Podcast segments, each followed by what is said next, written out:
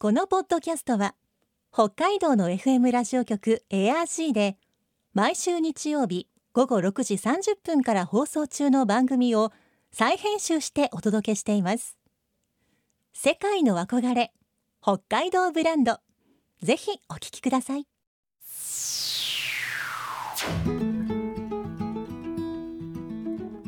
今世界から注目される北海道。この番組では北海道が世界に誇る自然文化産業などをピックアップ。北海道の持つ魅力や可能性をゲストの方に伺います。お相手は鈴木舞です。今回のテーマは北斗市のセメント工場。皆さんは函館に歴史的コンクリート建築が点在すること。そして函館の隣町北斗市に日本で有数のセメント工場があることをご存知でしょうか？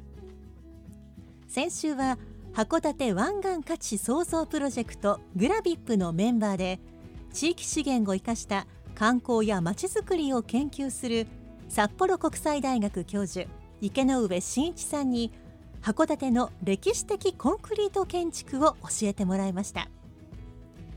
今週は函館の歴史にも大きく関わり現在も稼働する北斗市のセメント工場について伺います。今日のお話のポイント鈴木舞のマイポイントは必要。君じゃなきゃダメなんだ。みたいな。世界の憧れ北海道ブランド。この番組はあなたの明日を新しく北海道創価学会の提供でお送りします。札幌国際大学観光学部観光ビジネス学科教授池上真一さんにお話を伺っていきます。よろしくお願いします。よろしくお願いします。えー太平洋セメントうん。上磯工場についてちょっと伺っていきたいんですが、はい、あの池上先生がはい。この太平洋セメント上磯工場をはい、初めてご覧になった時の印象を教えてほしいんですが、はい。えーっとですね、初めてあのーこの工場を訪れさせていただいた時には、えーまずあのやっぱり海に向かってまっすぐ伸びる海上桟橋というかですね、あれはずっと気になっていて、まああの湾岸沿い沿岸沿いをこう走られてる方はすぐ気づくと思うんですけど、うんすごいなとも思っていたんですけど、はい。そこ見学しますかっていうお話をいただいたのがちょうど2015年はい。でして、今から6年ぐらい前なんですけど7月のまあだからもうちょっと暖かい頃ですけどに見せていただいたんですよね。うん。でまあ本当にあのなかなか中を皆さんにお見せできないのが残念なんですけどすごくこうなんでしょうやっぱり未来少年コナンみたいだなと、世代がバレるんですけど あの本当にそんな世界がここにあるんだと。周りは本当に函館湾が広がってて向こうには函館山があってで背景にはすごく美しい山々が揃っててっていうようなところに突然こう鉄でできたっていうかですね、本当にムキムキのこう筋肉の構造みたいうんうなん。工場が広がっててでそこに入れていただいたんですけど、はい。まあ本当に感激というかですね、うんでしたね。私ちょっとこう写真でしか見たことがないんですけど、はい。イメージ的にはまさにあのさっきおっしゃったこう、はい未来少年っていうんでしょうかなんかうんスチームパンク的な、はいイメージを持っていたんですが、うんそうですね。これ規模的にもかなり大きいですよね。そうですね。あのーまあ私出身大阪ですけど、大阪にも実は太平洋セメントさんの工場あるんですけど、はいこんなに大きな規模じゃなかったと思うんですよねは。なので、まあ歴史は同じぐらい古いみたいなんですけど、やっぱりすごい あの大きいし、うんまあずっと山の上まで連れて行ってもらったんですけど、その時に露天掘りの画廊鉱山っていうのも広がっていて、でそれがこう一緒にあるのが素晴らしいというかですね、うん。なかなか日本でもないらしくて、はい。鉱山でその石灰を掘って、はい。でそれがベルトコンベヤーで地下をずーっと運ばれてきて、うん。で工場で生成されて、はい。でそのまま海までまた遠浅の海なのでうん。すごく長いこう海上桟橋というかですね、が伸びていてでその海の沖に止まる船まで原料を運び出せるっていう、うん。だから24時間止まることなく動いてるんですっていう話をお聞きした時はすごいなと思いましたけどうね。ん。こう採掘からはい。こうセメントにして、はい。ちゃんとその輸送までこうい全部できちゃうところがすごいですね。すごく機能的で、あのー考えられててですね。はあ。でそれがまた歴史もあるっていう話を聞いた時うんにすごいなと思って、はい、お聞きしてました。うん。これ場所としては、はい。これ工場どのあたりに位置しているんでしょうか？そうですね。ちょうど、まあ、函館が分かりやすいと思うんですけど函館の町から、はい。あるいは函館山からこう函館湾を望んで、うん。反対側を見た時っていうかですね、ぐらい、まあ、外人墓地ぐらいからちょうど海側を見ると、うん。ちょうど反対側ぐらいはい。にそれが広がってるっていう形ですかね、うん。北斗市になるんですけど、はい。はい。北斗市の上磯という地域ですかね。うん。現在の北斗市。はい。うん。歴史があるというお話ですが、はい。こちらの工場創業を開始したのはいつ頃からなんでしょうか？はい。えーまあ、私が聞いてるのは今から、えーもう130年ぐらい前ですかね。1890年。はい。明治23年ということであの函館の有力者。その前に実は上磯のその網元というか、うんうん。大金持ちの人がセメント工場を作ろうって言って頑張ったみたいなんですけどなんかうまくいかなかったみたいなんですよね。うん。でもその人たちも加わってで函館のあの金森倉庫をやってる人とかあのそういう人たちも加わってで、まあ、東京からの資本家なんかも加わってお金を集めて作ったっていう話ですね。これ明治時代からということですけれど、はい。全国にあるセメント工場の中でははい、かなり古い工場と言えるんでしょうか？そうですね。あの少なくとも言えるのは現存している現役でこう稼働しているはい。工場の中では最高、一番古いらしいですね。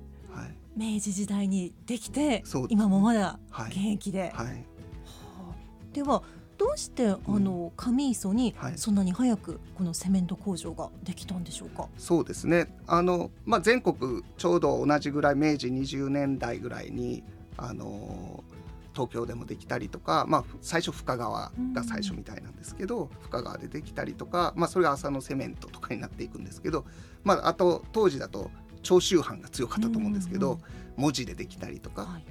あっちの小野田でできたりとかですね。まあ山口県ですよね今の。とかでできたりしたみたいなんですけどやっぱりあのもう一つは横浜とかでもセメントがたくさん使われるようになるんですよね。はい。でそれは何かというと国際貿易港としてうん。整備しないといけないはい。みたいなことが一つ国家的な課題になって、であのまあいろんな国のお金を投資して入れていくと。で同じように函館も国際貿易港でしたんでやっぱりあの整備しないといけない。はい。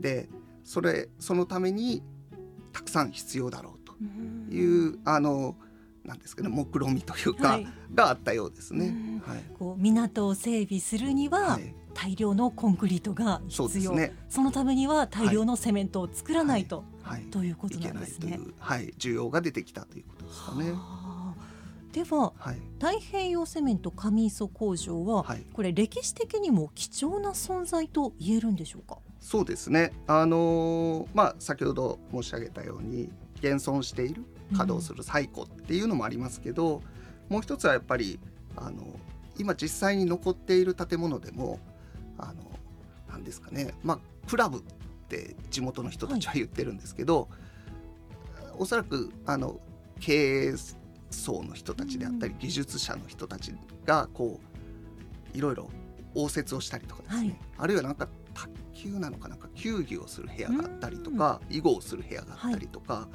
なんかそういう集会とか食事とか談話をしたりとか遊んだりするような建物が残ってるんですけど、うん。それは本当に当時のまんまはい。残っているみたいで、まあ、それがつ大正8年に作られたというう話ではあるんですけど、ん。でもまあ少なくとももう100年以上経っている建物が残ってたりはしますうね。ん。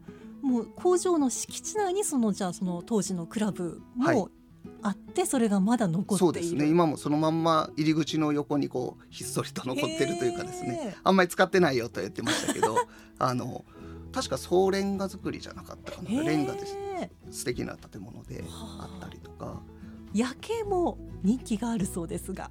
そうですね。あのー太平洋セメントさんもこの夜景を意識されてうん。ちょっと電飾なんかをつけられたりしていて、おー。あのーまあ、まさに不夜城というかですね、うん。あの近くをドライブもそうですけどあの道南の伊佐リビ鉄道とかあの最近函館空港までつながりましたけど、はい。高規格道路というか外環道路なんかからも結構よく見えてですうね、ん。あの松前とか知内方面から函館に戻ってくる時の見え方が一番綺麗というかですね僕はお気に入りなんですけど、はい、はい、ちょっとこう高いところにあるのを見上げるような形そうですね。そそり立っている形ですよね。あ。んな高いビルとか当然あの辺りにはないですしね。このあのグラビップはい。のこのホームページをちょっとこう覗かせていただきましたが、あの函館湾岸コンクリート物語、はい。これについてちょっとあの教えてほしいんですが、はい、そうですね。函館はやはりその国際貿易港であったというのと、えー大化の町であったっていうところとまあそれに伴ってこう豪商がお金持ちの人たちがですねなんとか町を維持していかないといけないみたいな話があったりとか、あのあそこって川がないんですよね。はい、小さな川ぐらいしかなくて、うん。で水がないというのもあったりとかして、うん。でそれがやっぱり大化にもつながったりとか、うん。あるいはペストがすごい大流行して人が死ぬとかっていうのもあったんですよね、あの外国船が入ってくるので、うんヨーロッパからペストが持ち込まれたりして、うんはい。でそういうものを何とかしないといけないという時にやっぱり上下水道をどう完備するかとか、そうインフラの問題とかですね。あのあるいは建物の問題とか、うん。いろんな問題があったんですけどそこに実はでも日本で最初にってまあある少なくとも日本で早い時期にコンクリートが導入されていくのでいろんなドラマがあるんですよね。そんなあのコンクリートなんか泥の家だろうとかですね。はあ。知らないので皆さん、はい。砂混ぜて作った家に我々住むのかとかですね。うん。あのそんな硬さ信用できないとかですね、はい。木のうちの方がおしゃれでいいだろうとかですうん。ねだから最初に作られた建物とかは木で作った時に作る衣装というかデザインみたいなのをコンクリートで再現させるんですよ。ほう。見た目は木造みたいな感じで作ったりとかしていて、でそれそこにこう人のドラマがたくさん生まれていて。でそこが面白いなと。やっぱり導入する時に人々がそのコンクリートと出会ったうん。いろんな驚きとか戸惑いとかあるいは努力とか、はい。い、ろんなその人の感情みたいなものを物語としてまず描いていこうとうん。いうのが我々のその最初のステップですかね。でそこから価値創造コンクリートラスクにつなげるとかはい。っていうところに新しいつながりに展開できるといいなといううん。活動をしているのが、まあ、コンクリート物語の位置づけですかね。う。んそういうまあかつてそうだったんだよっていうこう歴史はいをこうもう改めてちょっとこう生かしてということそうでねですすね。人の人との関わりぐらいからうんこう紐解いていくという。はい。はい。ではあの今ちょっとお話伺いましたこはい。の函館湾岸コンクリート物語はい。ですが、い。これグラビップのこうサイトに行けばそこからこう見ることができるということでしょうか？はい、そうですね。あのグラビップとか函館湾岸価値創造プロジェクトとかではい。検索していただければホームページ作ってますので、はい。そこにあの PDF であの我々が作った物語をまだまだあの掘り起こし中なのうん。で全てではないんですけど見ていただくことはできますので、はい。ぜひあのご覧いただければと思います。はい。はい。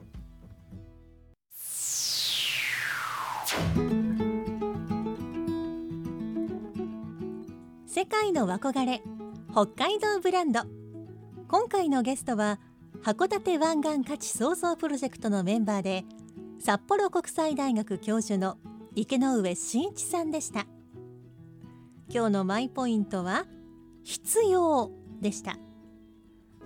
港の整備には大量のコンクリートが必要ということで誕生したセメント工場。また町を作るにあたって上下水道はどうする？耐火に強い建物って何だろう？ということで選ばれて必要とされたのがコンクリートでした。